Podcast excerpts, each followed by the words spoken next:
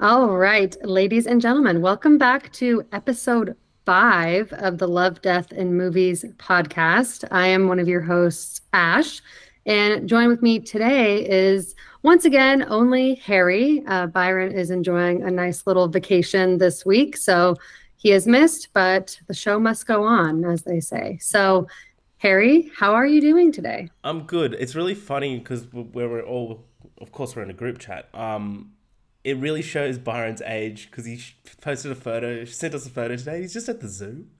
I think that's adorable. So, Byron, we Love hope it. you're having a great time.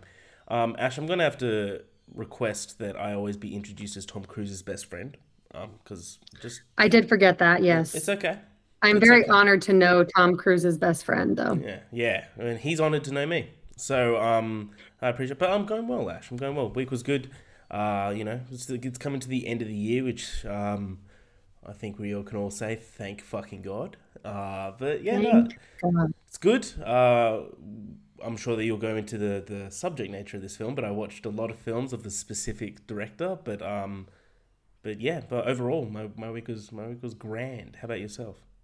Awesome. Yeah, no, my week is good as well. And um, yeah, this episode is going to be really fun today. We decided to change it up and we are going to be walking through David Fincher's filmography as The Killer dropped on Netflix today. So, well, today for us in the US, Harry's in the future. He is on to November 11th, but it dropped on November 10th. Um, so, yeah, we thought it'd be fun to walk through we're going to go through every single one of his 12 feature films um, in order.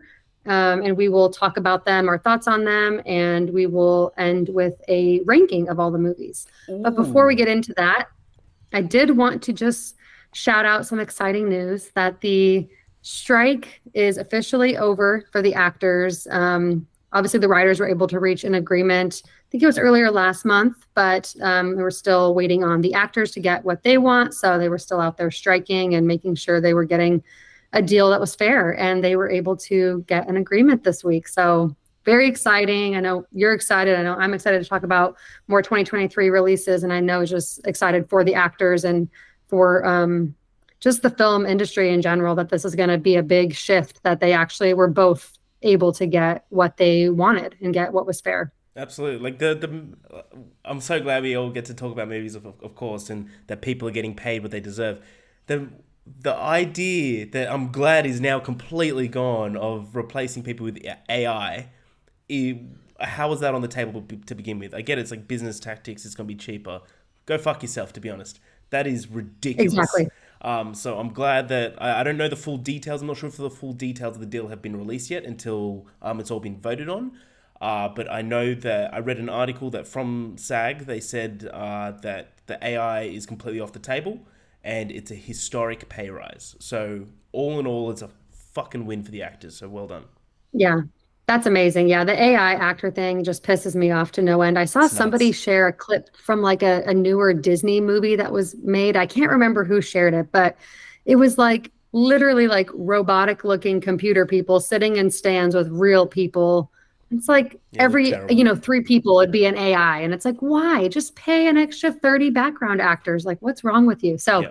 very happy that that um, was included. So yes, just wanted to shout that out before we get started um, with our episode today. Uh, but before we jump into, I guess David Fincher's filmography, um, Harry, what else have you been watching? I know we've both been watching and rewatching a lot of his films this week, but anything else that you wanted to make note of? Yeah, well, I watched like ninety percent of what I watched this week was Dave Fincher.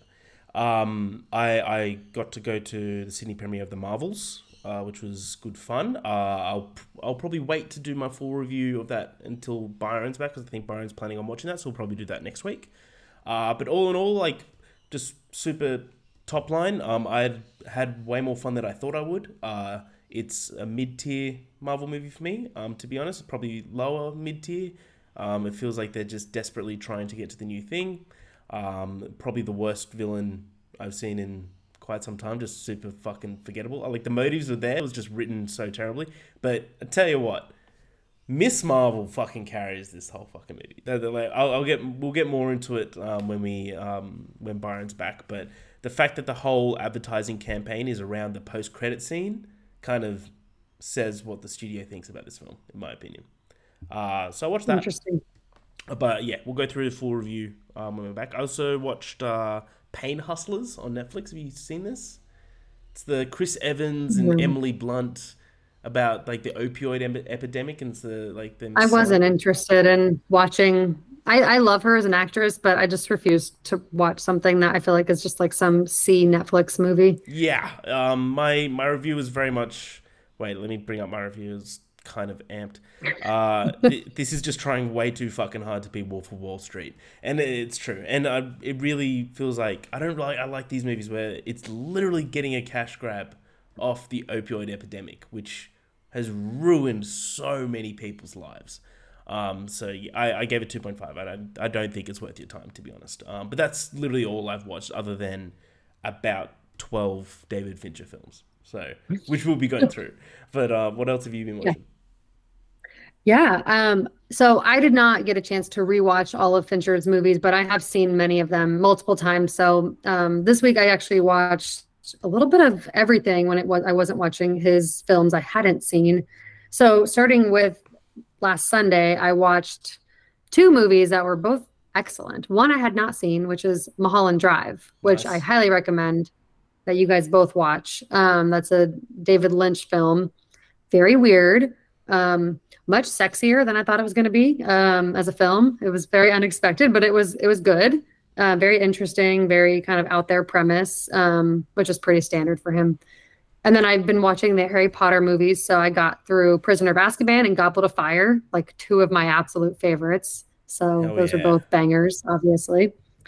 Um, and then watched Austin Powers the other night, That deserves a sequel. a rewatch, that deserves obviously. I love the. What do you mean, like a fourth one? Yeah, yeah, like a new one. Yeah, because I, I think it's a great Yeah. trilogy. People give shit to Goldmember. I love that movie. Yeah, that's the one I've seen the least. I've seen the first one the most by far. Um, and then the second one, and then the third one kind of that was like the weird phase where they were trying to have like every singer become an actress. It was like back when they were having like Beyonce and Ashanti and all these people like That's try to become actresses. That's right. um, that has um, yeah, and then the Oh, go ahead. Goldmember has one of my favorite quotes of all time by Michael Caine, where he's like, two types of people I hate in this world: racists and the Dutch. Fucking unreal. Just, uh, just whoever wrote that, spectacular. Well done. it's pretty Well good done. impression there, Harry. Thank you.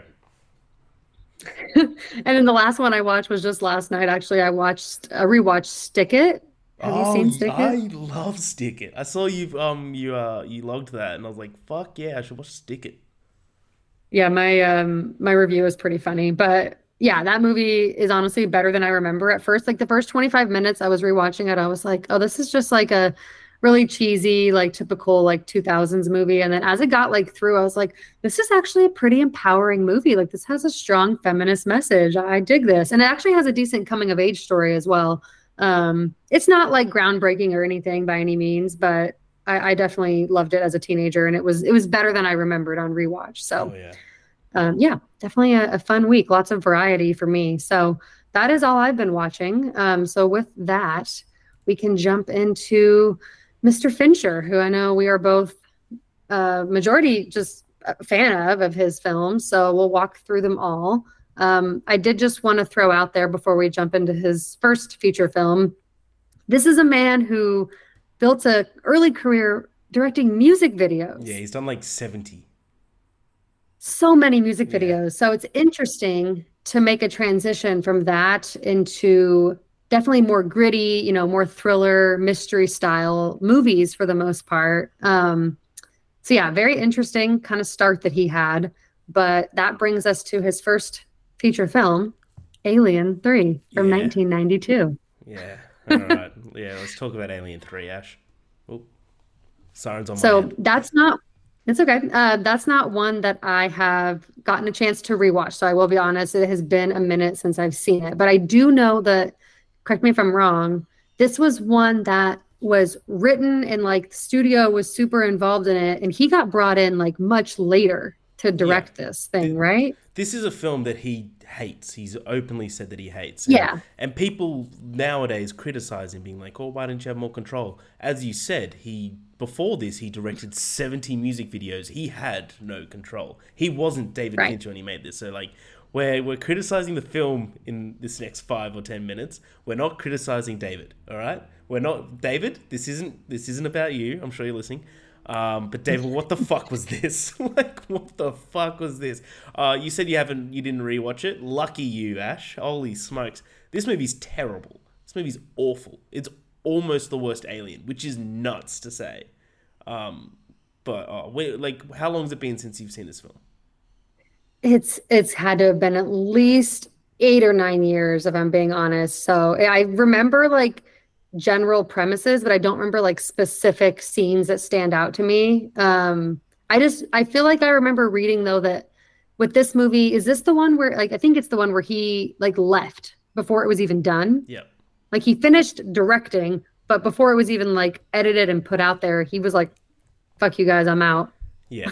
Yeah. I'm just to openly spoil Alien 3. So, um sorry to anyone that's listening, not hoping you know that's on their I think, I think they're going to be okay with it. Is to watch Alien Cubed. Um, but this is the, like the one of the main reasons why I don't like this movie. One of the worst decisions is that they went away from practical effects, um, and they went to CGI. So all that the whenever the alien appears, it looks terrible. It reminds me of like I was watching this. I was like, this reminds me of Looney Tunes back in action with uh with Brendan Fraser has like the Looney Tunes yes. in the real world. I'm like this just it's just not scary anymore.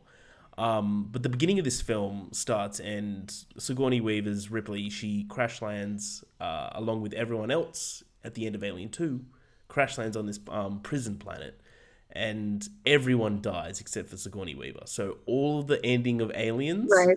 means fuck all. Now it's like this whole like we need to save everyone. They all die. Sigourney, they all die. Um, so that in itself felt a, a profound sense of disrespect. But yeah, the Alien Three is just one of the most forgettable films ever made. It's just terrible.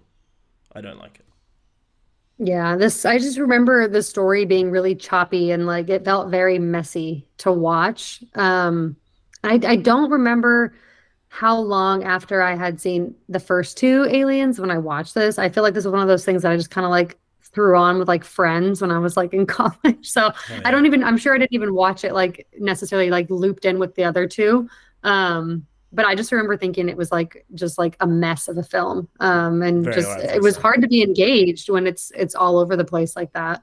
Yeah, it, they they brought in religion. I remember they um so the the all the convicts were all um, part of this like religious cult um, that was all about like writing themselves, but was like completely again. They're like going celebrant, or it's not celebrant. Um, cel- what's the not, celibate? Yeah, celibate. Sorry, uh, celebrant's someone that marries you.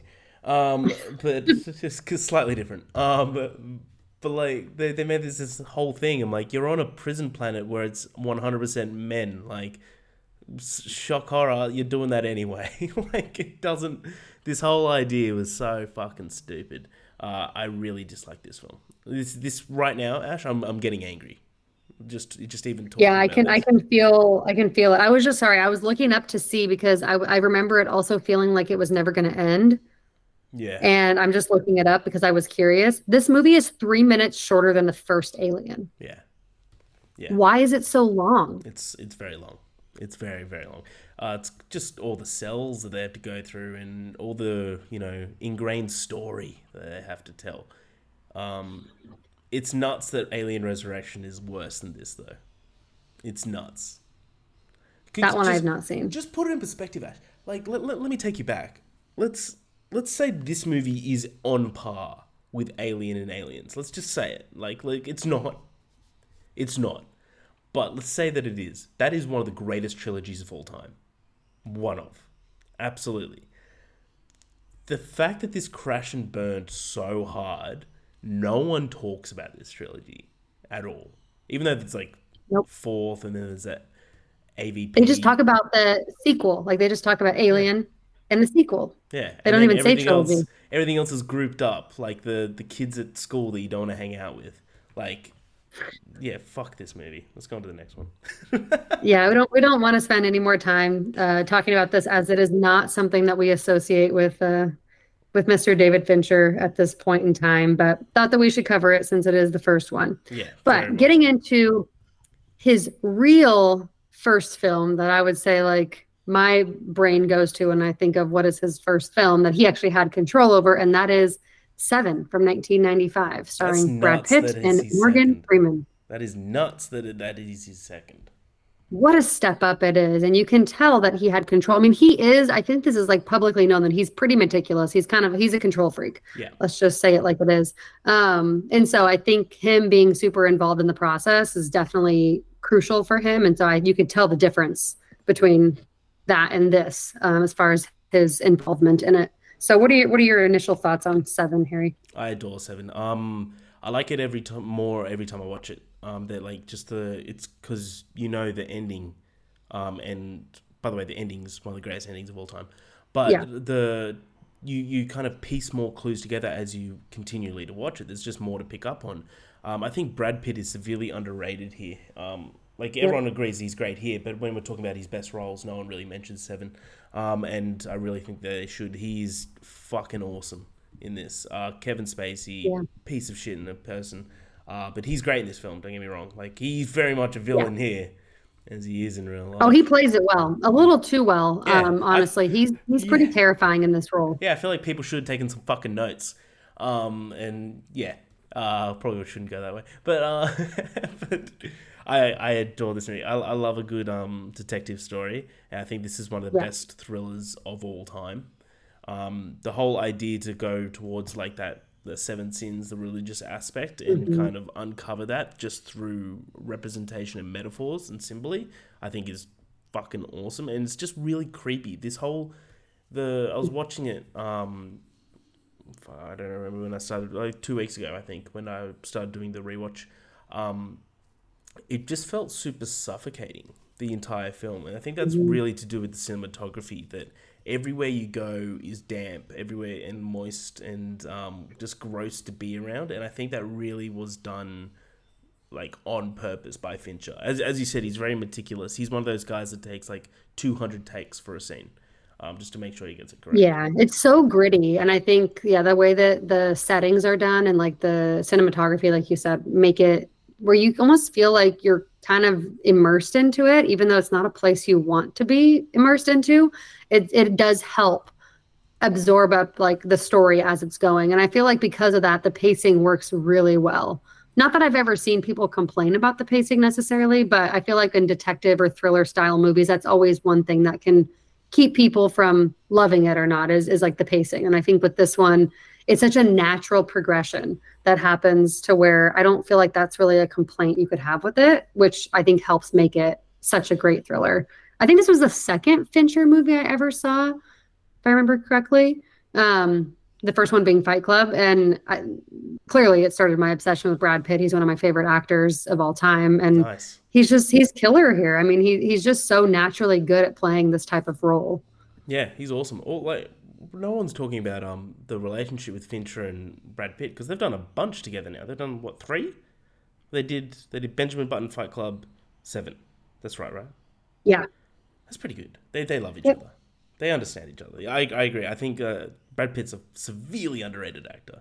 Uh, he's entertaining as all hell. Like, but yeah, this this era of Brad Pitt is probably my my favorite era of Brad Pitt yeah, next to 90s. this new modern fun era that he's just like he's got his money, he's got his legacy, he's just having fun now. Um, but yeah, I, I wholeheartedly agree. Movie's so good. The yeah, ending... the ending. Yeah, I was gonna say I've seen people complain that like you know on rewatch this doesn't hold up as well because you know the ending, but I I disagree. I I think that like you said, is the more you've seen it, the more you can kind of piece together little hints and clues along the way that kind of make it clear where the ending's going to go, but that doesn't necessarily take away from it. Uh, of course, it's the most shocking the first time you you see it, but I don't think that that necessarily makes rewatches like less effective, in my opinion. I think the performances are so good that I'm very like captivated by the whole movie, even on multiple rewatches. I think I've seen it like four times now, and I still love it every single time. Yeah, it's so good. What's in the box? What a line. What's Oh, in the what's in the box? box? The box. Her pretty little head. Great fucking. Oh God, he, yeah, Kevin Spacey, please just yeah, he's. We don't want to talk anymore about him, but that role, I think, definitely he uh he killed what they were trying to accomplish there. Let's just say that. This is definitely an area where we got to separate the art from the artist and really just be like, that was fucking well done. Go away. Like, yeah. Yeah, if people want to get into that argument, then let's uh you have to take away what all of Polanski, all of Kubrick's filmography. There's a lot of shitty people out there that have Yeah. made a lot of great art. Usually the worst kind of people make some of the best art, unfortunately. so Nicolas Cage. yeah. um yeah. So yes, seven is definitely up there for me. Um, as far as you know, one of the first ones I saw from Fincher and definitely helped kind of get me into his films, I feel like. Um so I, I'm definitely a big fan of that gritty style. And I think that really showcased what he was gonna be able to do. Like yeah. if you really think about like the rest of his films, like that one really set the tone, I feel like. Oh, for sure. But it, it'll it it had a moment for him to be kind of typecast as a director to do these like always these gritty, dirty, gross films that like are kind like are like super close to reality. Um, which we'll go through other ones that he completely doesn't do that, which is awesome. Like he could have very Yeah. much kept doing movies like Seven, like Fight Club, like Gone Girl, like um, Zodiac, whatever. But and, he would have still been known as one of the greatest to ever do it. But the fact that he still has these other films that we'll go through, Social Network, Curious Case of Benjamin Button, um, others, like it goes to show how good he is. But he could have very much typecast himself because, as you said, like this was the first film that he did that you could tell he had creative control, and um, yeah, he could have taken that and run, but he didn't. Yeah. No, definitely. Um, yeah. So I and I think probably most people listening ha- have seen this film, but um, if not, we won't actually spoil the ending for sure. But um, you know, it's definitely definitely a movie that everyone should see. Um, and I I definitely can't speak highly enough about it. So, any other last minute thoughts on Seven? Seven's good. It's good, bro. Check it out. it's definitely a essential film, bro movie. It is. Yeah, Fincher knows how to make a film bro movie. He definitely oh, yeah. does. definitely.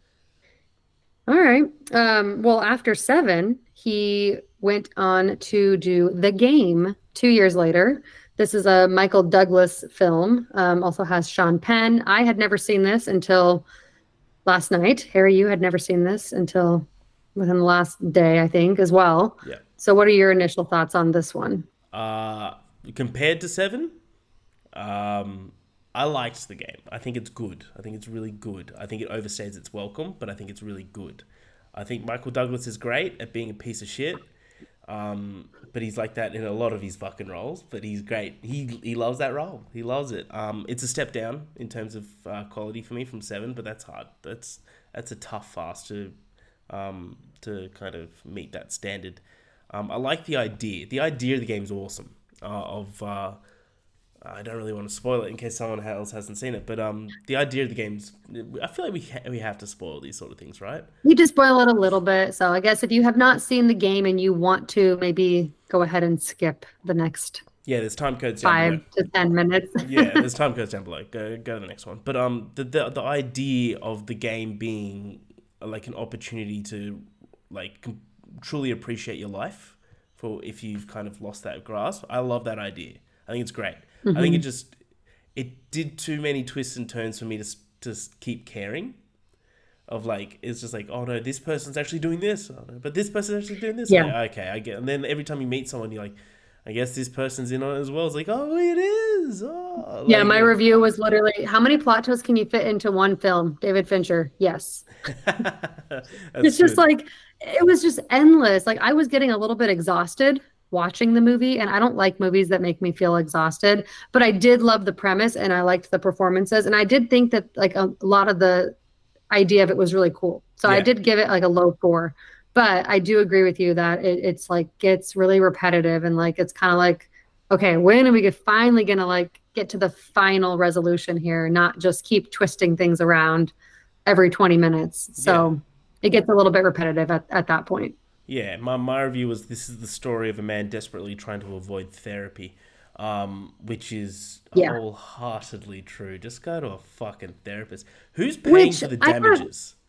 That's I have I- a qu- I have a point on that Go that on. therapy note. This is definitely a '90s movie because the brother, like one of the first things he says, and they sit down to have that the whenever they meet at the restaurant the first time, he says something like, "Oh, don't worry, I'm not seeing the shrink anymore." Like it's some like like Some you're crazy thing, if you see a shrink. But that's so typical of that time period, especially for men. I feel like you if you told someone you were seeing a shrink in the 90s, it's like you're a crazy person. You're nuts. But I was kind of like, this is a nice, like, whole circle moment. Like, we live in a time now where it's okay to be medicated if you need to. It's okay to have therapy.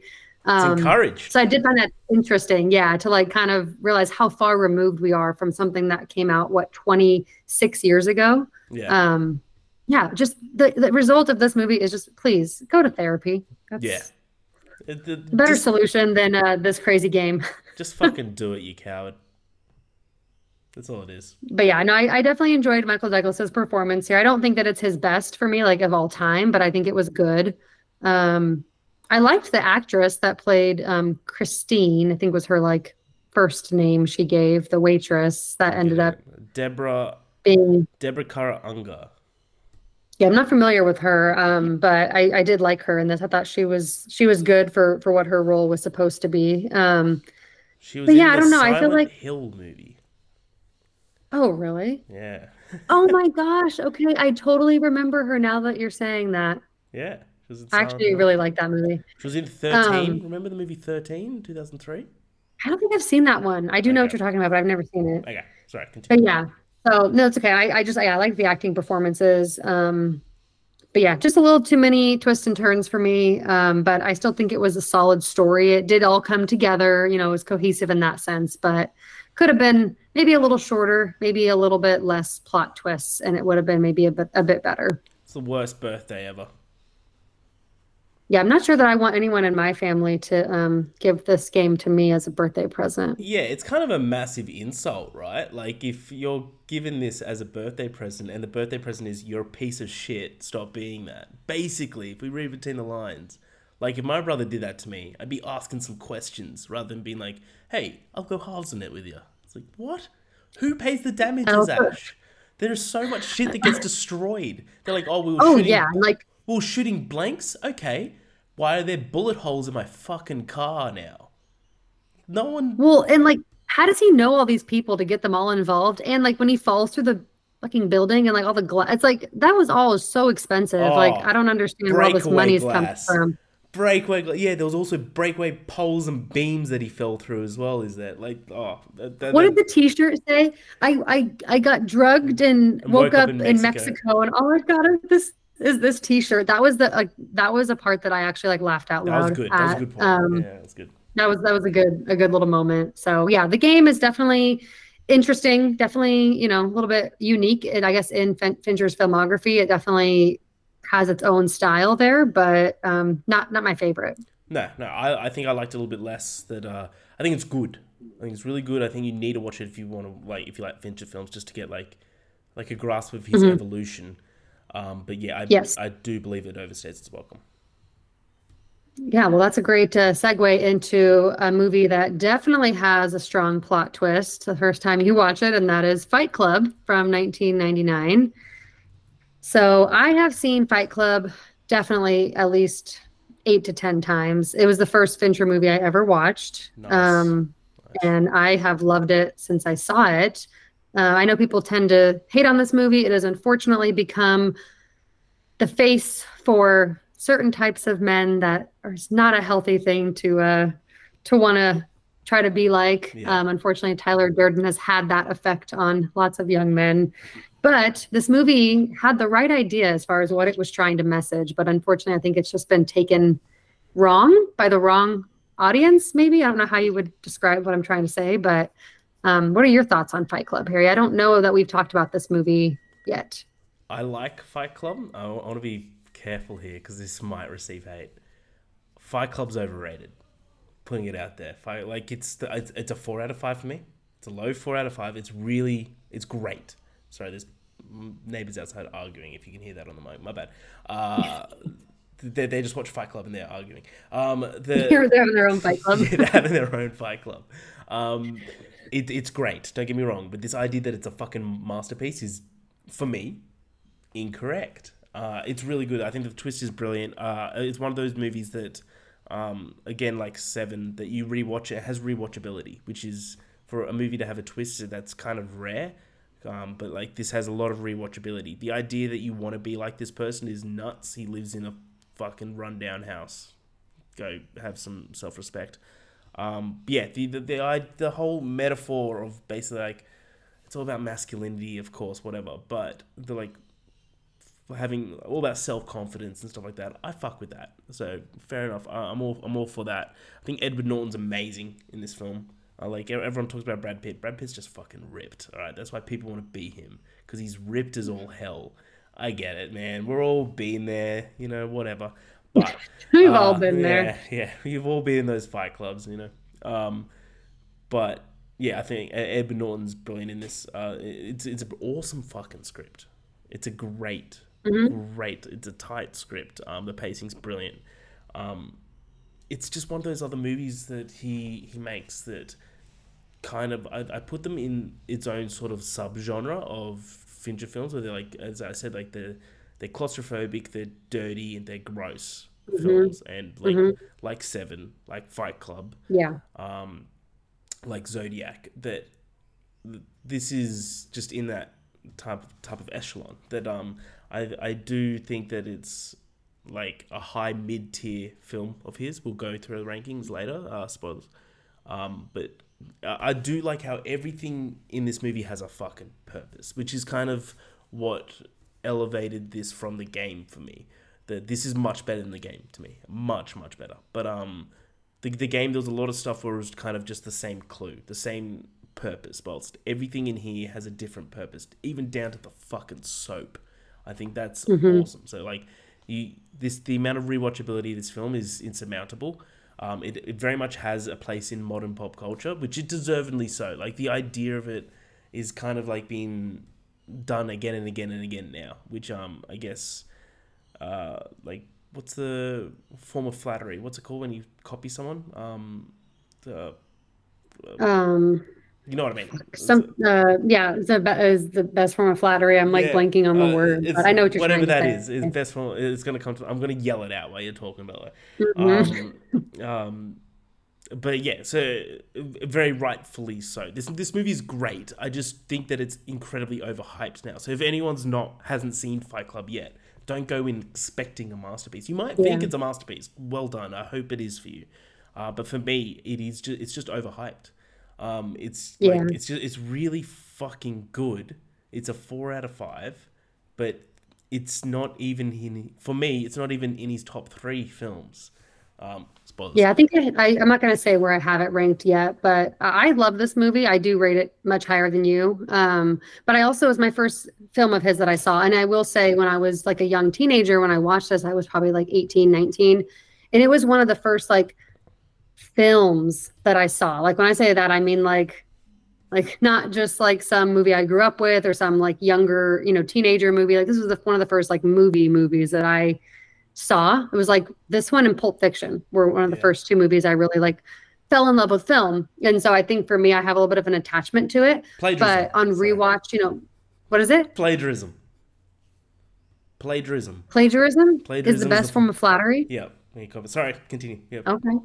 Oh, Um, so yeah, I definitely think I like it more than you, but I understand all the points you're making. I think this is kind of one of those ones like American Psycho. Unfortunately, it's been picked up by I would call it the wrong audience, and I might get hate for saying all of this. I, I don't honestly really mind too much because it's just my opinion, but I do think they've been received poorly by the wrong type of person, and that has kind of made both those movies kind of like misunderstood. Like this one is speaking so much to toxic masculinity and it does it in, in a good way in a lot of of the part of the movie but i think people have kind of taken it and have the wrong impression of what this character is supposed to represent. Um, and unfortunately it's made it to where the fans of this movie i feel like have made it become very overrated Yeah. because of the way people speak about it and um, overhype it so much and make it seem like tyler durden is like a god character um, when that's really not what you're supposed to leave the movie feeling like. Yeah. So in that sense, I am a little bit bummed that as a society we can't like take it the way that it was meant to be. But um, I enjoy it for what it is. I really love all the performances, especially Edward Norton is obviously fantastic. Helena Bonham Carter is is amazing she as always. This movie, she dominates. Uh, yeah. Uh, I, I, adore her. Her whole aesthetic and look just fits this gritty movie so much. And I love a movie where you have to ask yourself so many times like what's what's real what's not real? Like i love anything that kind of makes me question like what's reality what's actually happening what's the character's perception what's my perception? I love i love that kind of thing in, in a film. So for me this is definitely up there. Um, but that's not saying much because I love a lot of his films, obviously. But this one, I, I think I like more than most people. Um, I'd probably be one of those people who would say that it's not overrated, technically, like cool. based on the rating of it but I understand why you feel that way. So. Yeah, I still I feel like I'm cheating on the film. I gave it four out of five. I think it's great. no, you're not. You're really not. Yeah, but um, I, I think it's great. I yeah, my, my main problem with it is that people describe it as a modern masterpiece, and like if you think that, I, I get it. Fuck yeah, I, I'm so glad you do. But um, yeah, just just for me, it's not. I, I to touch on a point that you brought up, the the idea of paranoia in this film is awesome. It was like when you find out that he's not real and he's like a figment of his mm-hmm. subconscious. Mm-hmm um, then you go back and you're like you're being more paranoid of like what the fuck has he been doing then like like everything has just yeah. been like accumulating which is awesome but, yeah um yeah yeah definitely yeah no it's, I, I definitely hear what you're saying and i i can um, i can understand all the points you're making and i don't think that this is going to be a masterpiece for everyone i think like i said i just have a specific connection to it especially because it was one of the earlier like really just like real movie. Like I'm saying like a real movie, like I'd never seen real movies before. I, I, I know had mean, before though. I was. I know I know exactly but, what you mean. Yeah. Yeah. So I have that attachment to it. Um, and obviously a big fan of Brad Pitt, so that that helps as well. Oh yeah. And of course the abs help, of course. Yeah. Um, all eight of them. all eight of them. I got them up on my screen right now. One, Lucky you. Um so that is that is our thoughts on Fight Club. And now we're moving out of the 90s and we're moving into the 2000s. So uh, moving into 2002 and Panic Room, starring Jodie Foster and Kristen Stewart, and um, Jared Leto and Forest Whitaker. And we just both watched this. I think maybe you had seen it, but I have just watched it for the first time this week. Yeah. Um, and I, I thought it was really good. I think it's a little bit of an under the radar one for him. Um, doesn't have a lot of logs on Letterboxd in comparison to other films. It definitely doesn't seem like as many people have seen this one. Yeah. So, what are your general thoughts on it? I, I really like Panic Room. I, I grew up with this movie. My mom loves this fucking movie. Um, when it comes to my love for Jodie Foster, it was brought on by my mom. Like my mom adores Jodie Foster. She just texted me before this, being like, "Just watch Nyad. Jodie Foster's awesome in it." I'm like, "She's awesome in everything." Barbara, her name's Barbara. Um, so uh, I went into this rewatch knowing that I was going to enjoy it. It's a very simple film, which is good and kind of goes against it in terms of his filmography. Um, mm-hmm. but it just gives Jodie kind of rein to do whatever the fuck she wants, and she's a badass in this. Um, yeah. I I really really love this film. It's a, again it's it's a simple self-contained film. It's a great well-made thriller, um, where you just you're always on edge. You you're always like praying yeah. that they the, the the everything just keeps going wrong for them. Is what I'm trying to say. It's like where you, you start to be like, all right, they're safe, and there's like the phone lines are cut. You're like, fuck, and then they're like, all right, well, they got their they can get another phone. It's like, oh well, they're about to gas the room. Like, fuck, well, they blew that up. Oh well, they're gonna notify the the, the other people. It's just like, she, when is it gonna stop being horrible for them? Diabetes. You're like, fuck. She's like, oh, it's just rough. Yeah, I take back everything negative I ever said about Kristen Stewart. Now that I've seen her in a lot more, she's and great. especially like this movie when she's young, she she is a great actress. Um, jo- Jodie Foster carries for sure. Like she she led this movie. Um, I'm not. I don't have strong opinions about Jared Leto one way or the other, but his character in this was insufferable. Yeah, um, so I was happy when he was gone. Yeah, and Forest Whitaker, it was kind of weird to watch him in that kind of role at first. I didn't really, it wasn't really believable at first, but as it built up more and more, it started to become a little bit more believable for I me. Agree, he started yeah. to get a little bit better. It's like you don't really see him as the bad guy, but then when you when you realize that like he's just in there just for the cash and he's actually just a, like a, yeah. a tech guy, I'm like, okay, I get that now. He totally fits that role. That yeah, it's more believable. I mean, the whole concept of just they weren't supposed to be there. I mean, you know, that's always for makes for an interesting thriller, you know, suspenseful story when it's like, okay, Yeah, they didn't we gotta like this. switch gears because they weren't supposed to be here. Then it's like the mom and daughter have to switch gears because this is not obviously what they were expecting for their evening. Um, and it all just kind of is like just so chaotic but engaging at the same time. There was a couple parts where it started, to, you know, kind of slow down for me, and I I was like, okay, is this almost over? Like just a couple times. So No, for for that sure. reason, I, I did lower my score a little bit, but overall, I thought it was really fantastic, and I I would watch it again. Yeah, it's great. It's a it's a great movie. The the opening um, shot I think is one of the best shots in um, Finch's filmography, where it's just one panning shot of tracing Forest Whitaker outside the house as he keeps trying to get in. He goes to the door and it's locked. Goes to the window, it's locked. He goes around the side and everything's locked. He walk, goes up onto the roof and you're like, this is great. Um, yeah. Yeah. So I think that's opened brilliantly. But uh, just that that that moment where Forest comes back and shoots the guy in the head. Spoilers. Um, shoots the guy in the head is oh, it's so liberating. I love that movie. Uh, Jodie Foster's a Yeah, Jodie Foster's a bad bitch. I fucking love her. I love. I know. I, I, miss her and more stuff. Well, come, Yeah. come Yeah. January, come January, she's in True Detective. Oh yeah, I've never seen that show. I definitely might have to start picking it up because it's coming back. Okay, But yeah, we're gonna definitely do. fantastic. We're doing an episode on True Detective. I'm just putting it out there. At least season one. Like we should Alright. definitely season one of True Detective. I will have to get on that. It's so good. It's like one of the best seasons of television. I've heard that. Yeah. Yeah. I um, always see it on those lists of like what are the best first seasons um, you know, to ever exist. I'll definitely have to check it out because I I do think that she is pretty underrated. So anything that she's in, I will I will always watch. yeah, she's awesome. Um, yeah, Panic Room is great. So definitely check it out if you have not already. Um, moving into one that's a bit more popular, there was a five year gap here um, in his movies, and that is Zodiac from 2007. This has been one of my favorite movies of all time for a long time. Um, I think it's like the third third of his movies that I remember watching. I did not see it when it came out. Um, a little too young, but I did watch it when I was in high school, and then I've seen it a couple times since then. I think all the performances are good. If I had to pick a favorite, I might have to go with Robert Downey Jr. here. Um, but him and Jake Gyllenhaal and Mark Ruffalo are all fantastic. Yeah, I think Zodiac's spectacular. Um, it's it's it's up. I won't say where it ranks yet, oh, ha, ha, but it's up there. It's fucking up there. I think I agree with you. I think everyone dominates in, in this in this role. Um, the I saw Tyler give it a review, um, saying that the um, the scenes with the actual killer were overacted and cringy. I didn't think that at all. I thought they were creepy as all Yeah. hell.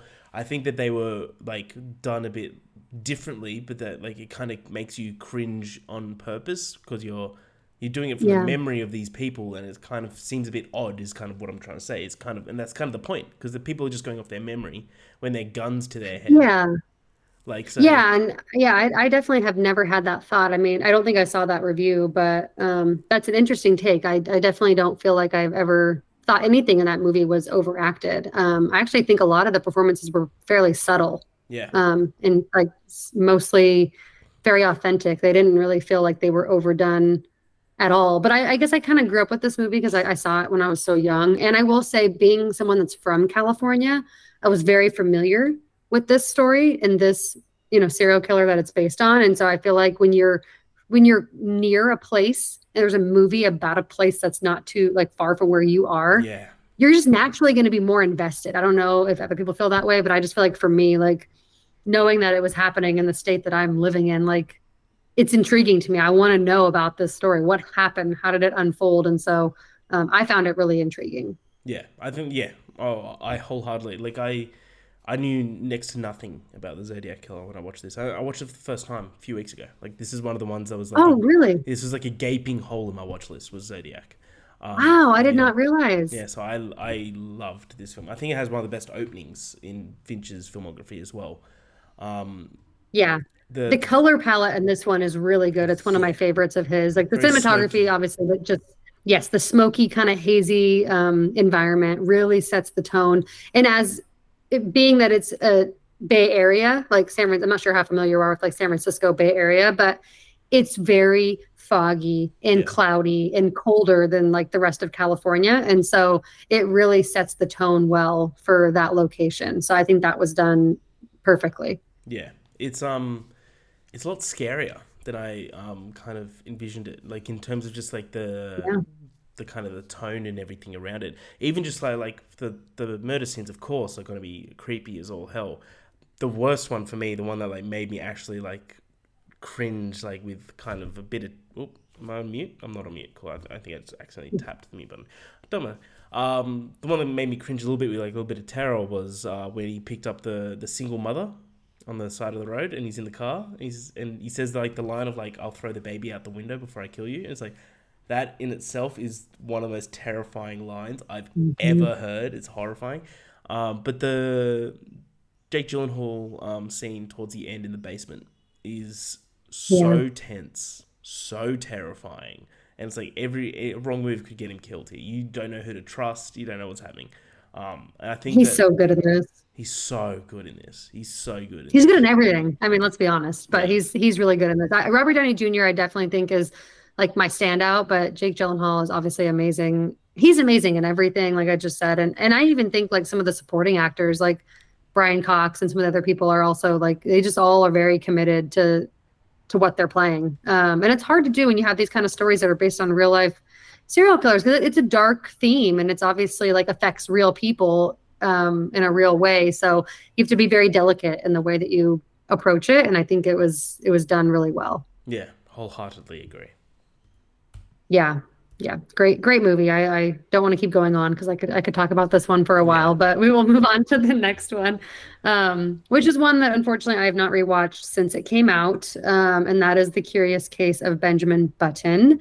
Um i remember liking this when it came out. I was a teenager when it came out. I thought it was very sweet um very wholesome story. Obviously loved the main two actors but it wasn't one that like i was super attached to or that like to me will ever be a favorite um but i do think it is a it's a it's a decent story and it definitely all comes together it is a bit long in my opinion but um i still think it's it's very good Yeah. that's kind of the best way i would describe it I love Curious Case of Benjamin Button. I was kind of the same with you when I because I originally watched it when it first came out. and I haven't rewatched it since until this rewatch, and I liked Mhm. it when it came out. But I like my my one critique still remains the same. It's too long. Um, it Yeah. does drag, so that does discredit it. Uh, it's not as good as Fight Club. All right, all right. It's not as good as Fight Club. Don't don't worry. Uh, but I tr- I really really liked this rewatch. I, I had a lot of fun with it. It's such a sweet story. My um my review is let me just get it up. My review is very apt. This is two and a half hours of Brad Pitt just getting hotter. Um and holy smokes, this guy can age like fine wine. Um I I really really like this movie. It's it's kind of like a it reminds me a lot of Forrest Gump in a way, where Forrest Gump's more of an epic. I, I do put this on on like that epic sort of storytelling of just like this one person's life um, throughout, and I normally love those films, which is kind of why I think I really like this. Um, I love those like long films that are all about a person's life from start to finish, um, like Goodfellas. Um, so that, that's kind of like why I really like this film for sure. I think Cate Blanchett is one of the greatest actresses to ever live. Um, and Yes. she's I think she's my second favorite actress of all time, just behind Toni Collette. Um, Australia represent. that's valid Australia represent. It happens. Um, but yeah, uh, it, it it's a bit too long in the tooth, for sure. But yeah following this man throughout his whole life of everything that he's gone through and the, even just down to the reconciliation he has with his father is so well done and like th- these issues that he has to deal with um, that are like completely flipped to of like what we would have to deal with like going into old age of like he's going into young age and um he, like the minor spoiler for Curious Case of Benjamin Button that like he chooses to leave his family because he doesn't want his wife. I'm not sure if his wife. I'm not sure if they got married. Well, let's say they did. His wife and um to raise two kids because he would be going towards um adolescence. Um, yeah so I love that idea. That idea is like kind of just it's it's kind of like the reason why you look at dementia and see it as the most terrifying disease of all time. Yeah, that's kind of what I was while you were talking, I was thinking to myself, like, I really should rewatch this. And I apologize to the listeners. I should have done it before this, but it's just too damn long. It's Didn't have long. enough time. get it. I get it. Um, but I've heard from other people who have rewatched it as they've gotten a little bit older, like in their late 20s, 30s, and say that they do enjoy it more on rewatch. I just, I do wonder now that I'm a little bit older and I've aged a little bit myself, I feel like my perspective of some of those themes would be different watching it now. And so I do want to give it another go just because now that you're talking about that, especially like the idea of like dementia, I think it will hit a little bit differently. Yeah. I still always remember that scene though of them walking on the sidewalk when he's just a little a little wee lad. Yeah. Um yeah, it's it, it it got me made me cry definitely the the first time I saw it, but it definitely comes full circle in the whole movie and it, it is a really sweet story. Yeah, and to shout out to Tilda Swinton. She plays this side character that just appears for maybe 20 minutes of the film. She's awesome, and her character is amazing. In awesome at everything. I was just talking about that earlier today. She, her character is like she um, wanted to um, swim between the coasts of England, um, and like do that one swim, and she tried it, and she got like a mile off the the finish line and stopped and got too tired. And she'd always told herself this was like 20 years before. She I'd always told myself that I'd go and redo it, but I just never did. And then like Benjamin's just like you should like, like basically just talks and it's just like mm-hmm. her, the whole messaging is just to always believe in yourself sort of thing, um and like yeah. um to and even he's like and he even mentions that failure is sometimes the best success, um, and then towards the end of the film he like looks in the at the screen and she's done it in her old age, and he's just like yeah and he like walks away. And it's like this idea that this man has just left so many impressions on people throughout his whole life is so beautifully done. I love this film. This movie's great. Yeah. But yeah, you're kind of making me really want to rewatch it. So I feel like I'm definitely try. going to do that yeah. because I do think it's going to hit a bit differently. Um, now that I'm actually an adult, you know, not not a 15 year old who doesn't really give a heck about anything. Um, so yeah, I'll be looking forward to rewatching it. But this was definitely a tone shift for Fincher. Um, and oh, as yeah. we talk about the next one as well, this was definitely where I feel like he started to kind of I guess, spread his uh, wings into other types of, of films that were kind of not his standard formula. So, yeah, um, I'm after looking at, uh, that, uh, I'm looking at Letterboxd at the moment. The the top review is kind of similar to mine, but like. Uh, the two-hour wait before Brad Pitt gets hot is more suspenseful than Hitchcock. Holy smokes! When he when that, that time change happens, you're like, oh, he's hot as fuck. like it, it's very amped. So definitely it just deserves a rewatch just because of that. There's one that says dermatologists hate him. People are so funny with their reviews. I wish I could be this funny. Um, that's great. That, that's making me laugh. But yeah, definitely a movie that deserves a rewatch. Um, but yeah, definitely an interesting shift for him, and I, I'm glad that he did because I think you're right. He would have done well to stay in his kind of normal formula, but I think it's good to branch out as a director and try and try other things. Um, and this one's actually, I think, mostly loved. So I think it was a good thing that he branched out. It's nuts to think that this is made by the same person that did Seven. Yeah. Nuts. One hundred percent. Yeah. And then let's move into one that I know we both could talk about forever, but we won't because we have to keep this uh, decent time here in this podcast. But The Social Network from 2010. That was his um, next. Wow. Yeah, that came after two years later after Curious Case of Benjamin Button. Nice. So um, I don't think that it's a hot take to say this is one of the best and a perfect screenplay if I've ever seen one. Um, I think that is a pretty common opinion about this movie.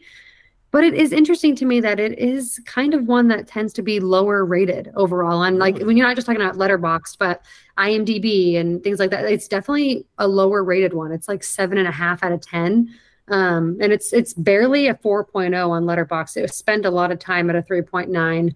Um, only recently went up to a four. So thought that was interesting, but um, love to hear your initial thoughts. I know you just rewatched it. I rewatched it this week as well, and I still rate it very highly. Yeah, Social Network's one of my favorite films of all time. Um, it's weird that this is a comfort film for me. Like I watch this so often mm-hmm. that it's like it's I just get comforted by the story. Uh, what modern biopics, well, not even biopics, what some biopics do incorrectly is they sugarcoat shit. They don't show the nitty gritty, yep. the bad stuff to make you kind of dislike the person that it's about. Um, that was like kind of the main um, criticism of Bohemian Rhapsody, of like they basically made this guy yeah. look like a god and didn't um, include any of the stuff that made him look like a piece of shit. Uh, social network throws that out of the window. Um, they very much make yeah. I hate. I really hate Mark Zuckerberg yeah. when I leave this movie. He's a in his fucky flip flops. Yeah, he's a he's a piece of shit. Um, in this film, at least, who, who knows how he is nowadays? Uh, he should fight Elon Musk and get that settled. Um, yeah. But yeah, I adore this film. I think this is one of the best scripts ever made. Top five easily. Yeah. Aaron Yeah. Sorkin. He deserved that cameo. Did you see the cameo that Aaron Sorkin did? I was in um, Yes. where it's like they're going through the investors and they found they met with Aaron Sorkin and I was like, oh, it's Aaron. Ah, that was cool. Yeah, Um, I, I knew that he had done. I, I had read that he had done a cameo, and then when I rewatched it, I think it must have been a couple years ago. I I remember noticing that for the first time. Yeah. So yeah, the, the the script's incredible. Um, sorry, there's people outside my apartment just yelling at each other. Um, the script's incredible, but one thing that isn't touched on enough is the soundtrack. The score is Oh, it's so good. remarkable. The doo boo boo is so good. It's it's like one Yeah, it, it, it scores of sets the time. tone so well throughout the entire movie. You talked about a couple movies being like some of his best openings. This one, Yeah. for me, is my favorite opening, maybe of any movie ever. Maybe not ever, but Rooney it's it's up there. Okay, did you know that this took 99 takes? That 90 one scene. Nine takes. And it's all dialogue, boom, boom, back and forth. They're just both like quip after quip. I mean, 99 takes. Like, That's so God bless them. tiring. yeah. And it's a tiring, it's a tiring conversation to watch as an audience member, but in the best way possible. Yeah. Um, it sets you up to really see who this guy is. And then you come full circle in the movie. And spoilers, I'm sorry if you haven't seen this, please stop listening. But him sitting there refreshing over and over and over and over and waiting for her friend request. Like the movie is just so full circle from start to finish. And I just love it so much. I could go on forever. What do you think about Sean Parker? Like as far as Justin Timberlake playing him, I think I think it's first Like, off, I think it's general. hilarious that they got Justin Timberlake to play the guy that Oh, invented yeah. Napster. I think that's adorably adorably ironic. But um, as a person in this film, how he's depicted. You on Eduardo's side? I mean, I what is it? Are you on Eduardo's side? What'd you say? Oh, I mean, I'm yeah, I definitely don't like the way that he went about everything. Um, I don't necessarily agree with like the the greediness and kind of the the way he wanted to take things, but it's kind of to be expected when someone's trying to build themselves up to be, you know, a billion dollar company in Silicon Valley. Um, but yeah, no, I I mean, he's I think he's a piece of shit. I mean, obviously that that last scene there where he's he he's wired in, you know, and he's just being Oh, a total so dick good. to um, Eduardo, and obviously him ending up with seven percent and Eduardo ending up with basically nothing is is total shit. I mean, it's it's just a shitty thing to do. Doesn't isn't but- that one of the greatest like lines that like kind of just makes you your heart fall? It's like 0.03 percent. You're like, oh, what? Like, Yeah, no, my my heart breaks every time I watch that that whole scene, and then him know, him storming out. You just sent it to me earlier when you were watching it, but him storming out of there and walking over there the and throwing the. I mean, just one of my favorite scenes in in movie history. Andrew Garfield can do no wrong. I, I love that man so much. Um, You better That- that up, scene is- asshole. Because I'm not Yeah, coming back my favorite. 30, not coming back thirty percent. I'm coming back for the whole thing. Yeah, he he does fantastic. That's actually my introduction to Andrew Garfield was this movie. I saw it when it came out, obviously. Um, I was just a a young 17 year old um, and I, I loved I loved it and I love it every time I rewatch it. So I really have nothing but good things to say about this movie. I think it deserves all the credit it gets. Um, I think it's crazy to think that like people would give this like less than a four out of five. Like I understand if it's not your favorite movie of all time, but not liking it or respecting what it is, like I just my brain can't fathom it. Yeah, I think this is one of the greatest biopics of all time, by far. Yeah. I think the as I just to touch on what I said before is like it because it doesn't hold back. It shows each side. Mm-hmm. It shows like uh, like I'm very much on Eduardo's side. I get why they did. It, if they went all with Eduardo, they probably won't be anywhere near as big as what they are now.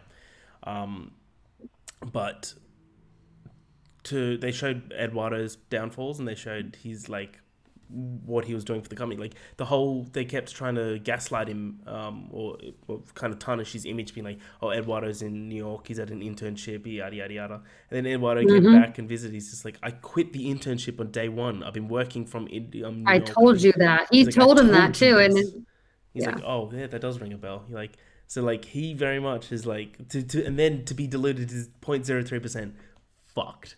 Oh, this movie's so Yeah. good. Yeah. We could go on forever. Um, but yeah, I, I literally have nothing bad to say about it. I think it's actually, Harry, this might be what was the beginning of our friendship on TikTok. I Oh, think I made a video and you commented and you said, I saw the social network, so I hit follow or something like that. Yeah, probably that sounds. It was like over a year ago. So Wow. full circle moment for us as well. there it is. Um, now we have a podcast, so obviously we both love similar movies. Amen. Um, but yeah, that is our thoughts on the social network. Next was the take- girl the Should we take this moment to announce that we're diluting Byron's share down to 0.03 percent? You want to be as shitty as uh, Mark Zuckerberg and uh, Sean Parker? Byron's like, what does even that mean? Yeah, I don't know how we do that with a podcast, uh, considering we're not making any income from this. But you know, we'll Except for see. We'll see where we pan billions out. and billions and billions. Well, that's all coming from your your best friend Tom Cruise, obviously. I call him TC, but yeah, you can call him Tom Cruise. Yeah, TC. All right. yeah TC. All right. Well, I don't know what TC thinks of a girl with a dragon tattoo, but I would be curious to know what you think about this movie. I have only seen it one time and it has been a minute, and you just rewatched it. So I will let you lead this conversation. I really like Girl with the Dragon Tattoo. Um, I this is the first time I've watched it fully actually because I I used to not like the film because of there's a couple of scenes that are super graphic and gross, and I used to stop after that scene being like I can't watch this. This is fucked. Um, so I watched it full circle. Um, it's great. I, I think Daniel Craig's awesome in this, and it really shows why they picked him to be um, Knives Out because it's very much like he's a great detective. He's he's, he's so believable as a great detective. Rooney Mara eats in this fucking movie. She's spectacular. Everything that she does, and I I saw that there was like a bunch of she beat out uh, Anne Hathaway and Jennifer Lawrence for this role. I could not imagine Anne Hathaway in this role. No. I, I think she has the perfect look for that character. She, the way her, like, I don't know how to explain it, but the way that her face and like eyes and kind of like that sunken look that she kind of has in her eyes with this character, I feel like she just has the right look and the right aesthetic. And obviously her acting is fantastic. Um, but I, I just can't, I can't picture anybody else having. Pl- I know it's easy to say once you've seen the movie, but I, I actually think you're right. Like I just, I really think that she was the perfect person to play that part. Yeah, Rooney Mara is a completely underrated actress. Um, we, we talked about this during the week. Um, Ghost Story. She's brilliant in Ghost Story. Um, but yeah, the, this, the whole film, I, I really wish that there was a, a franchise. I know that they did uh, Girl Stuck in the Spider's Web, whatever, with Claire Foy. Wasn't good. I really wish they continued with Rooney Mara. And I feel like they she wanted to, but they, I don't know, it fell, it fell apart. Um, I love. I really like this movie. I think it's really well done. It's a it's a short, contained um, mystery. It feels like three movies in one, and I mean that in the best way possible. That um, Yeah, there's a lot of layers going on. for sure, you've got the whole Rooney Mara story of everything that's happening in her life.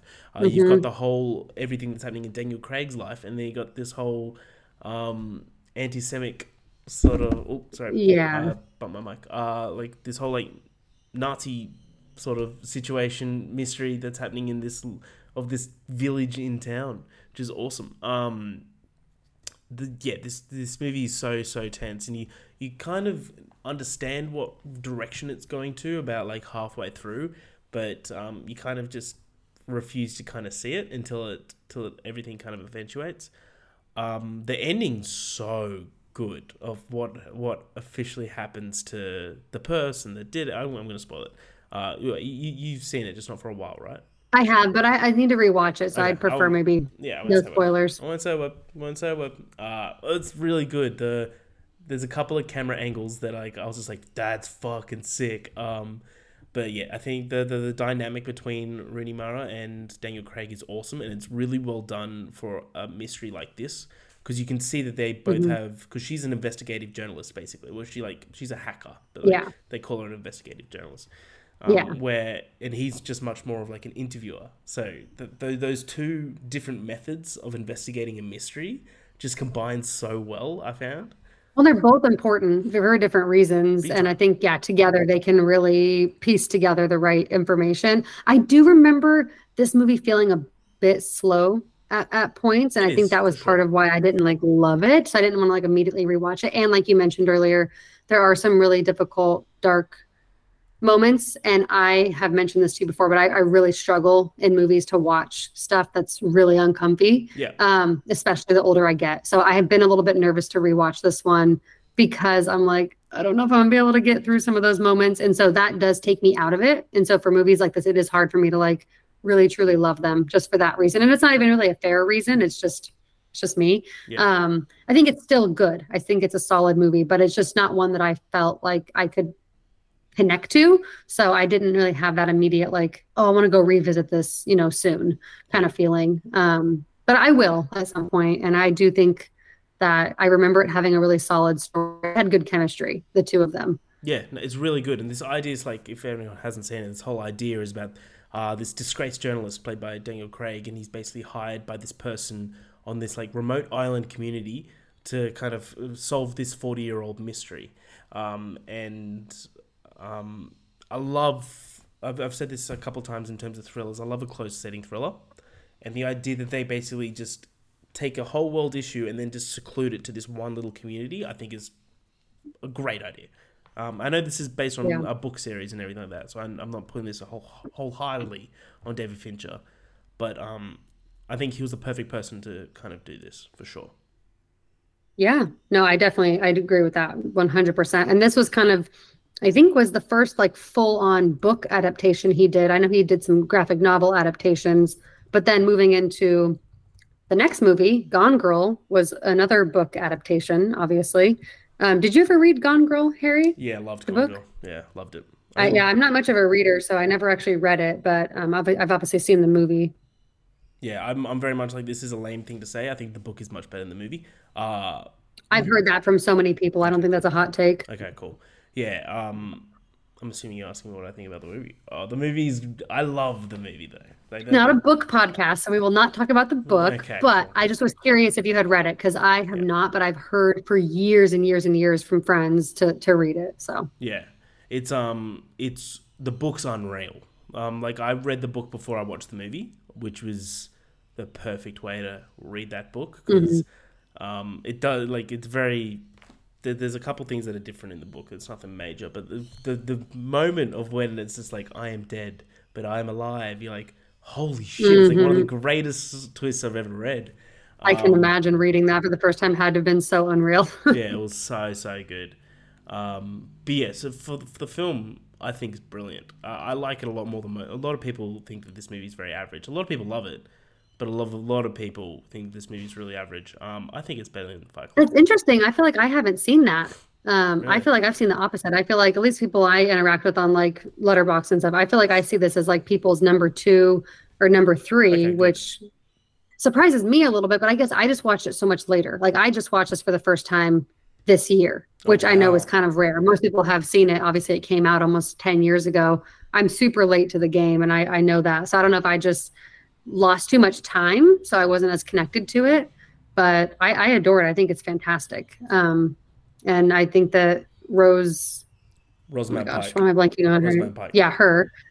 Sorry, did not. Hey. have I, I had it ready in my brain, but I just the words couldn't come out. Nah, you're um, you're she's fantastic here, and I, I personally think that she's the best performance. But I think people would probably disagree with me and, and think that Ben Affleck is No amazing. I just She dominates. I've seen people No. say that like he has an amazing performance here, and I don't know. I, I like Ben Affleck, but his performances all kind of blend together for me I've- personally. I just don't. I, I agree with you. I think Rosamund Pike dominates in this film. I, I love Ben Affleck as an actor. I think he's miscast in this. That's my personal opinion. Because reading the book, Yeah. you're supposed to hate Nick from the get go. You're f- like for the first half of the movie, you're supposed to think that he fucking did it, um, and you don't because you're like, oh wait, it's Ben Affleck. Yeah, I like Ben Affleck.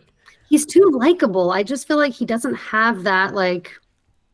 Yeah, he. Just, I think he was miscast. Um, I, I I do like him as an actor, but I think it has to be very specific roles for me personally. So that did take me out of it sometimes. Yeah, Um, but I still think it's an amazing thriller. And I obviously didn't read the book, so I didn't know what the big aha moment was. And magically, I haven't had it spoiled for me over the last 10 years Oh, somehow, that's some way.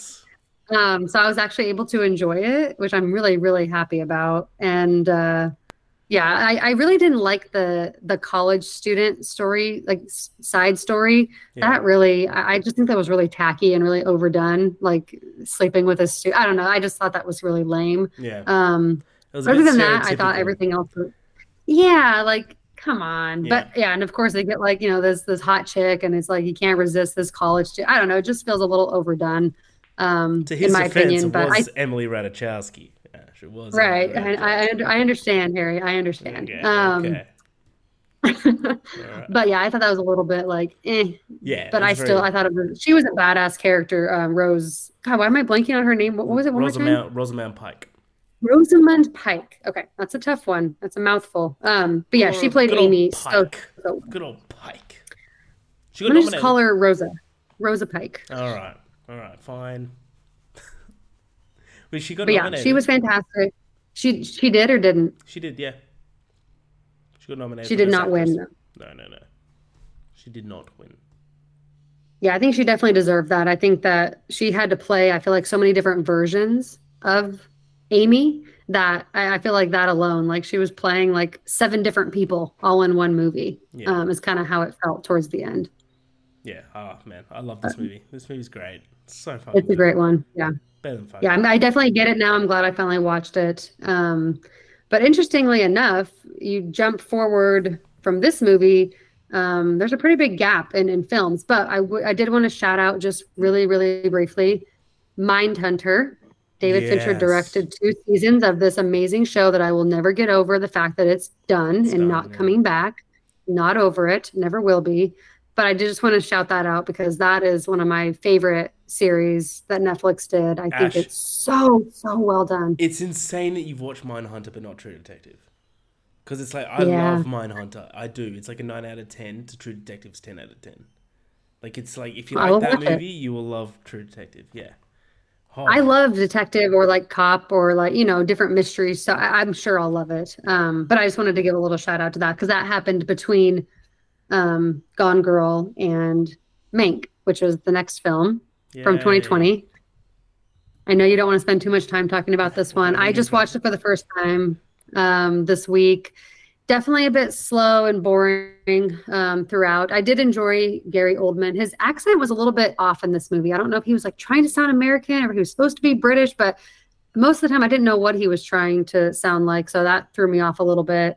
Um, just a really long movie, um, in my opinion, a little bit too long. But I, of course, have not seen Citizen Kane, so I don't know that that would change anything for me personally. Um, I know you still don't love this movie, and I think you've seen Citizen Kane, right? Mm, Yeah. So I don't think it'll change much for me. Um, but I, I just wanted to preface that I, I have not seen that movie, so a little bit less connected to this story, I guess, than some might be. Yeah, I think on a like a, sh- a craftsman level of how this movie's made is spectacular. The way this is done is really a testament Yes. to David Fincher. I think that's awesome. Um, the most popular review on Letterboxd is I got shot on my drive home from watching Mank, and Mank was still the worst part of my night. Um, so I don't think it's that bad, but I do That's think pretty bad, yeah. I think this drags on way too much. Um, the amount of tangents that this goes on that just amount to nothing is just too much for me to ignore. Sorry. Um, but this, yeah, I just I have nothing to pull from this film. It's like I, I like Citizen Kane. I don't love it. Uh, I think it's like for its time. I think it's a it's a triumph hmm for sure. Like I think that anyone that disagrees with that needs to reevaluate where it was re- when it was released. Um, I think it's for its time. It's a, a written marvel for sure. hmm Um, but this film just felt so much style over substance. It felt super self indulgent, and it was Yeah, I was gonna. That's a great way to put it. Self indulgent is definitely. I was trying to figure out how I felt, and that definitely yeah. it describes it perfectly. it was it just felt too much it felt way too rich um and i love the art style for sure overstays is welcome Mhm. but i love the art style it made made sense for a film like this um but yeah it just the, the whole time period jumps just kept getting a bit too much for me and just i don't it, it, So- i found it hard to care about this film found it very hard Yeah, I think the way that they did the order of all the jumps to me personally just didn't work. I like a movie that that sends you back in time and then forward and you know, but you have to do it in a very like effortless way sometimes i feel like to make it work and this just felt really convoluted and i was having a hard time kind of keeping up um, and i think i'm a decently smart person and i, I just felt like i was having a, a, difficult time keeping up with all the different shifts in time and you know it was like we jumped here then we jumped back and they, i feel like there was just questions i left with at the end yeah um, and i wasn't sure if that was because i didn't know things about citizen kane or if that's just the way that you leave the movie feeling I, I wasn't sure so I didn't really critique it too hard there, but I did think it was a technical like masterpiece for sure. Yeah. Um, it was beautiful to look at. I always love a good black and white film. But yeah, just definitely didn't really grip me. Didn't care, like you said, a lot about these characters, unfortunately. Um, I think this review is really funny. I wanted to read it to you because we were talking about the social network. This review says basically, this movie is Orson Welles trying to get Mankiewicz's ownership share diluted down to 0.03%. That's awesome. That's really good. So that that, that pretty much uh, sums it up right there. That's so funny. That's very um, so that brings us to the final movie, which is The Killer, which I know you did like a little review on. Um, was it two episodes ago? Yeah, it's fine. We, we can do it. Um, Doesn't matter. Yeah, but I just want I did watch it today, so I just wanted to give my brief thoughts. I thought it was really good. Um, was not like my favorite Fincher by any means. I think it was a little bit playing it safe for him. Yeah. Um, but I still think it was a really solid story. Obviously, Michael Fassbender is fantastic. I like the aesthetic. I like the chapters. Yeah. They broke it up really well um, into pieces, and I think it all came together really well. I, I will say the ending, though, for me, I was a little bit a disappointing. Yeah, I say this a lot for sure. I get the, I get that. Um, should we go to spoilers for this? I'm not sure because it's so new. It just came out, so yeah, I hate to spoil right. it that's already. Right. Uh, I uh, let's not spoil it. I think that the, the the strongest point of this film is the beginning. I think it's one of the best yes. scenes I've seen in quite some time. Um, and the whole idea of focusing on perfection is so it's so good for this director. It's so Fincher. It's so Fincher, and I, th- I think that um Fassbender kills in this. Like he very yeah. much reminds me of um David uh when in the in Prometheus was it David in Prometheus? It was wasn't it? Yeah. Um, yeah, I think that's his name. In, you know what I mean? Yeah, the android. Um, where he, he very yeah. is androidy in this. I agree. It is a very simple storyline. I was talking to this, uh, talking about this with Epix. Um, when he first saw it, they're like, I don't think that for me at least, I, that's not a down point because of the way that it's made. It's a simple storyline for sure, where it's just going from point A to point B again and again and just crossing off a list. Um, mm-hmm. But because of how it was made, it was kind of like it's more like the journey rather than the destination, um, and just the way that that's all told through the eyes of the eyes of this um, the killer, which is an unnamed character yet again, with because he fucking loves doing these movies with unnamed characters. Mm-hmm. Um, I think uh, for me, I I loved it. I, I thought it was great. It's, yeah, um, yeah. That's me. No, I think he the narration style I really loved. Like I loved that we got more narration than we got of him actually like speaking to people in scenes. Um, I think that was, and I, I don't think that's a spoiler to say that, but I, I think that was a really cool aspect of it. Um, and I think stylistically it was it was fantastic. I just there was some things within the story that just felt a little bit flat for me. So I still really loved it. I'm not saying it's bad. I still gave it a four out of five um, but it just was not like quite as top tier, I guess, as I was expecting yeah. from what other people have been saying. So, in that sense, I guess I was like mildly disappointed, but not really. It's still one of the best movies of the year for sure. Yeah, it very much. Um, I I, I liken this on the podcast a couple weeks ago. It's as if Fincher directs a Bourne movie, um, which I think is really mm-hmm. really similar because that that act there's an action scene, a fight scene that happens like midway to mid end of the film I think is one of the best action scenes of the se- of the year. I think it's just so it's so heavy and so gritty, and it's just like mm-hmm. you're feeling every punch. And It's it's yes. so good. Oh, I, like you could really feel how dense how dense that guy was when they were fighting. Like just from the the sounds and the the nature of the fight, like choreography. Um, it was really cool. Yeah, agreed. Fuck yeah, go watch the killer. Um, all right yeah, check it out. So that that is his filmography. Um, it's a lot to get through, obviously, 12 films. So do we just want to briefly um, each list off our ranking from 12 to 1, just yeah. all in a row? We already kind of talked about the films. We don't need to harp on what we think of them. Maybe you want to give your score for them as well, or do you want to just give your order? Uh, I can do score uh, if you like. Not that it always matters. Obviously, we both just rate on a five scale, so um, we don't have like specific, you know, decimals or anything on our ratings. That's but fine. we can just briefly say what we give them. Um, yeah. I'll let you go first. Uh, twelve to one. Sure. Uh, at number twelve, at one and a half stars, is Alien Three, and I think that is too high. Um, at number 11, uh, two and a half stars is Mank. Um, from 10 to 6, they're all on four stars. So the, the, the, the absolute jump in quality for me is huge here. So number 10 is The Game. Number 9 is Panic Room. Number 8 is The Girl with the Dragon Tattoo. Number 7 is The Curious Case of Benjamin Button. And the last one, 4 out of 5, at number 6 is Fight Club. Sorry. Um, so from five to two is all four and a half stars. So number five is The Killer. Number four is Gone Girl. Number three is Zodiac. And number two, the last one, four out of four point five out of five, is Seven. And number one, the only masterpiece in his filmography, in my opinion, my humble opinion, is The Social Network. Interesting. You only have one out of five. Yeah. Wow. How about yourself? All right. Um, so our bottom two are the same. I have Alien 3 last. I have it at two stars, but I'm sure on a rewatch, I'd probably give it like the same, if not less. Um, Mank, I have at the 11th spot. I gave it a three. I just don't know how comfortable I feel rating it right now, but I, I think it probably stays around a three, maybe okay. like a low three. Um, the next two for me are probably interchangeable, but I feel like until I rewatch them, I can't know for sure. But I, I next have uh, the case, curious case of Benjamin Button and the girl with the dragon tattoo, both at three and a half. Nice. Um, just because I, you know, remember them being solid average films, but I don't feel comfortable rating them higher than that yeah. until I rewatch them. So those are both kind of interchangeable at um, nine and ten, and then at eight I have the game at four stars. At seven I have Panic Room also at four stars, and then The Killer um, at a high four star. And then at number five I have Gone Girl at four and a half. Nice. And then believe it or not, Harry, my top four are all five stars for Love me. that. These are all actually these are all in my top 50 favorite films of all time. So I have four Fincher films in my top 50. I respect the fuck um, out of that.